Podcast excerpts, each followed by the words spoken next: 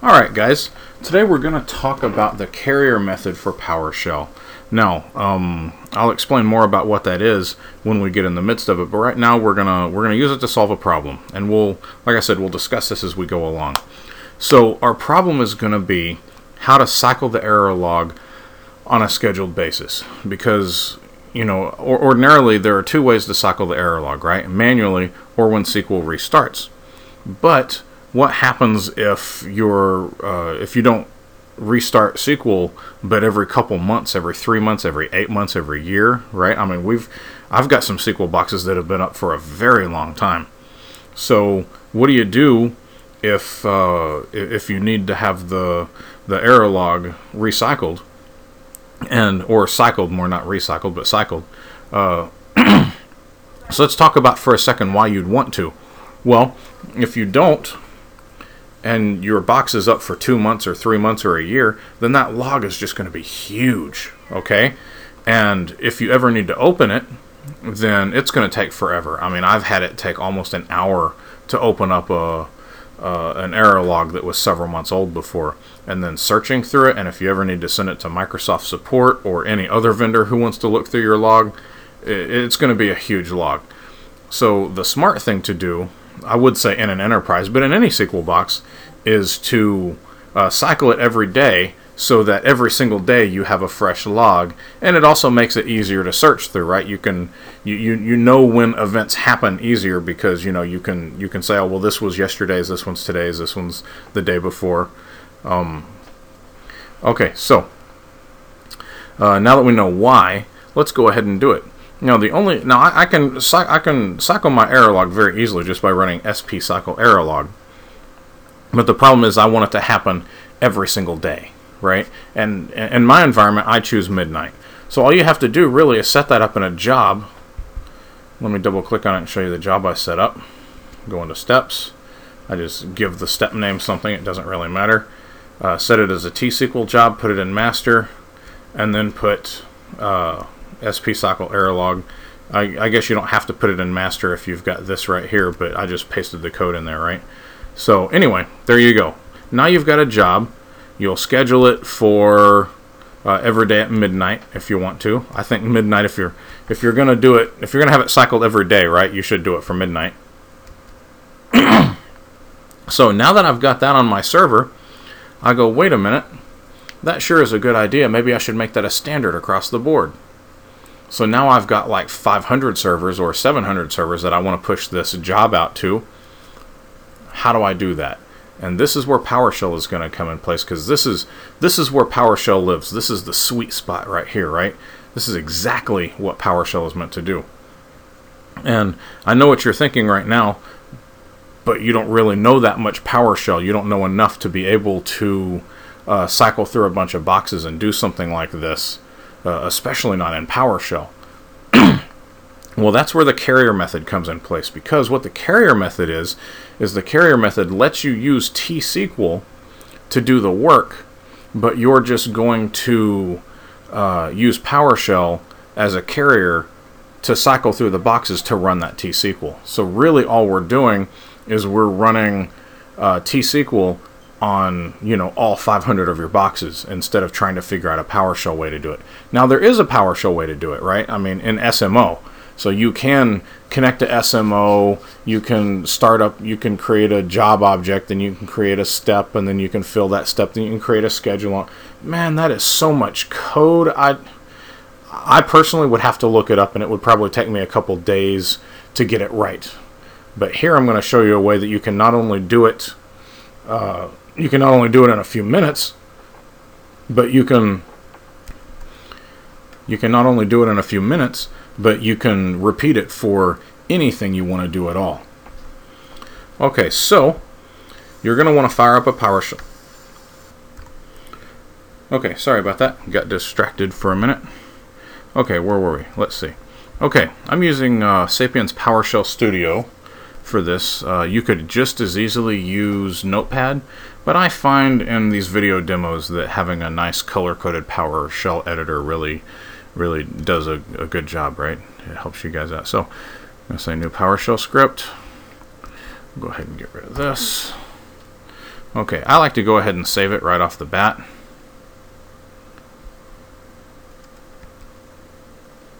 There we go. And I like to put it just on the root of C. And we'll call this, uh, oh, PS error log. Just to have something to call it. Okay, so we're in here. The first thing we need to do is we need to uh, get our server loop down. This is going to be pretty easy. Uh, you are going to find that there's there's not much to it at all. So the first thing I'm going to do is I'll say a equals, and then I'll just leave a placeholder here for now. You'll see why in a minute. Because what that's going to do is A is going to hold our list of servers that we're going to push it to. And right this second, we have yet to actually decide how we're going to how we're going to push our servers, where we're going to get our server list from. We'll talk about that when we get everything else done. But right now, just know that A, we're going to pipe it to a for each, right? And now we close our bracket. So right now what I'm saying is whatever whatever method we're going to use to fill A with, it's going to have a list of servers. And then we're going to pipe we're going to take A and we're going to pipe it and for each one of those we're going to do something in the middle here. So this is the beginning of your for each, this is the end of your for each, right? So what we're going to do in the middle here is we're going to do an invoke SQL command commandlet, right? Now, this is uh, pretty straightforward. This is why I call this the carrier method because invoke SQL command does just what it says. It invokes the SQL command.exe that comes with SQL, right? So all we're going to do is say invoke. Hello, there we go. Invoke SQL command. And ordinarily we would have uh, code completion here. But since I haven't imported the SQL PS module, then we're not going to get that yet. Let's go ahead and do that right now. If I don't import the, if I don't do the import module, import module, SQL PS, there we go. And I'm going to say disable name checking, that we don't need that. So if I don't do that, then the invoke SQL command commandlet won't be available to me, right? Now, I should go ahead and say right now that this box that I'm writing this on is SQL 2012, or as we call Denali, right? But if you're on a SQL 08 box, then you need to use the other method, which was uh, importing the SQL Server commandlets uh, uh, as snap-ins. So I'll, I may, if I remember, I'll go back and show you how to do that at the end of this video. But right now, let's go ahead and stick with import uh, with uh, import module SQL PS. Now, uh, I do show you how to do that in another video, so maybe I'll just uh, the other way in another video. So maybe I'll just point you to that instead. So anyway, so uh, invoke SQL command, and let's see. First, we'll say, there we go, it's server instance, and we'll leave that as a placeholder right now. Well, actually, yeah, yeah, we'll go ahead and leave it as a placeholder right now. And then I'll say database. I'll leave, I'm not going to leave that as a placeholder. I'll say master, because we, we know we're collecting, actually, we're creating a job, so we'll say MSDB. And we're going to go with input file. Now, the reason we're going with input file is because in a minute we're going to go back into SQL and we're going to script out that job that we created and we're going to put it in a file. And if you've ever seen a job scripted, and if not, then you'll see it now, that's way too much code to put in, in the single command line. So there's no way in the world we could fit that all in there, but we can say, but we can say, hey, uh, instead of using this query, get it from this file and run all of the SQL code in that file, and that's what we're going to do. So here, we already know what it's going to be. Uh, except that I forgot what I named it. Uh, da -da -da it was PS error log. That's right. So, nope. Oh, we haven't named that yet. Sorry, sorry, sorry, sorry, sorry. We haven't named that yet. So we don't know what that's going to be yet because we haven't created that script. I was trying to give it the name of the PowerShell script, and that's just wrong. So we haven't given it an instance name yet, but we need to assign one now. So for every single object in A, for right now we'll say it's going to be that because we'll, we'll probably pull it in from a text file or something. So right now we're saying set the server variable, what I'm calling cache server, equal to cache underscore. And cache underscore, if you remember from the other videos, is the built-in uh, current iteration variable. So I'm saying the current server that's in the loop now, set it to this. And now I'm going to say set that to that. So let's go ahead and walk through this. We're importing our SQL module so that we have access to this commandlet, right? I'm going to set A equal to some list of servers from somewhere. And then when I get that, I'm going to say, I'm going to take A and I'm going to pipe it to a for each. Inside that for each, I'm going to take the cache server variable and I'm going to set it equal to the current iteration of the cursor of the loop, or uh, in, in other words, to the server that is the, the current server that, that we're looking at right now. Then I'm going to invoke the SQL command. I'm going to connect to the server instance that I set this one to, which is the current one in the which is the current one in the loop. I'm going to connect to MSDB because I'm I'm pushing a job, and then I'm going to use whatever input file that we create. And that's it. That's really all you need. Now all we need to do is go in there and fill in a couple values. Uh, let's go ahead and create this file first. So we'll go back to SQL. And I'll take this recycle error log and I'm just going to say script job as create to new query window. There we go. Control A, Control C. I know I could do this a different way, but I'll do it this way. Now I'll right click and say new text document. I want to paste that in there. There we go. Let's rename it to uh,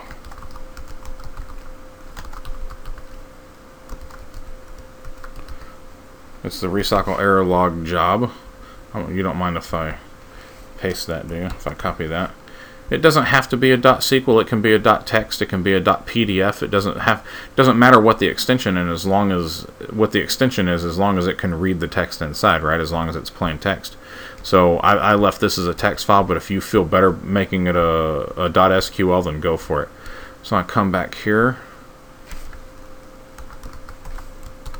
There we go. Now I know which file I'm going to use.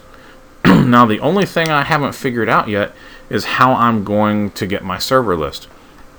Personally, in my shop, I keep all my servers in a big table, and I just run a query that uh, I, I just run a query that um, that pulls back the list of servers. It's a little bit more involved than that, but for the most part, if I if you wanted to pull these in,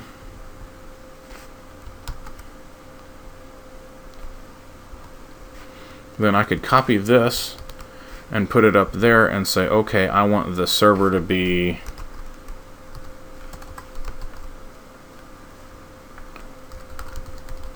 localhost and server DB, and here I'll use a query.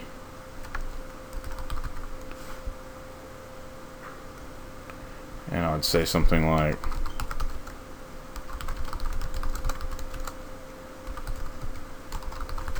it'd look something like that.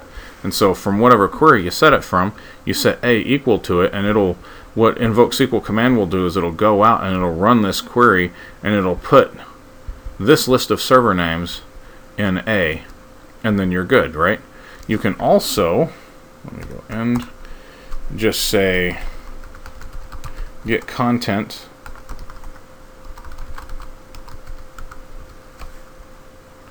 and just set it equal to uh, a, text file. So I've got a text file called servers.txt and uh, and I'm just going to use the get content. So it's going to so get content is going to read every one of these servers into A, and I'll show you what that looks like. I don't know if I actually have that made.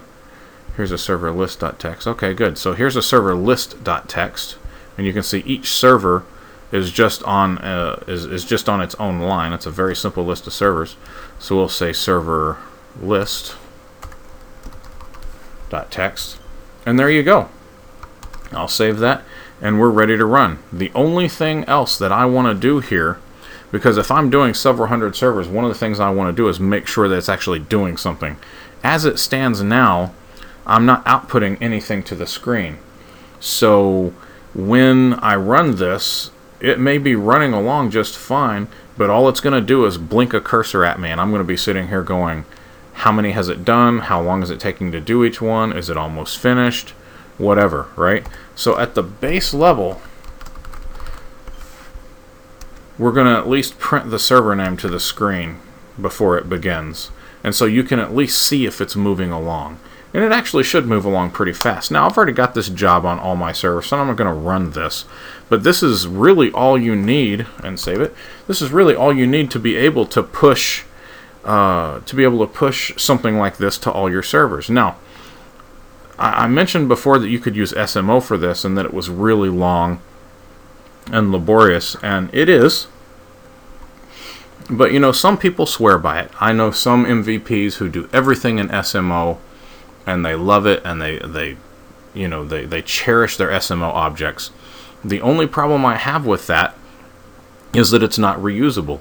If I were to create a job with SMO to do this, the only other thing I could do would be to create jobs in SMO. I can create any kind of job I wanted, but that's all I could do.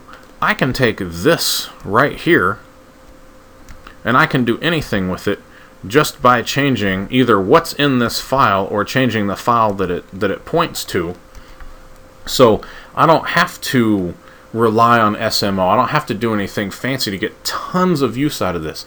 Any any SQL you can run against a server, you can run against all your servers just by replacing what's in this text file or by replacing the file that you use and absolutely everything else is done. The plumbing here is taken care of for you.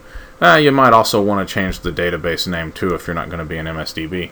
But you can see how easy it is here to, to do something really, really fast, to, to get something worked out in T-SQL and then run it against all your boxes. It's very simple. So uh, that's one of the reasons, or that's the main reason why I love the carrier method so much. And the carrier method is trademarked by Midnight DBA.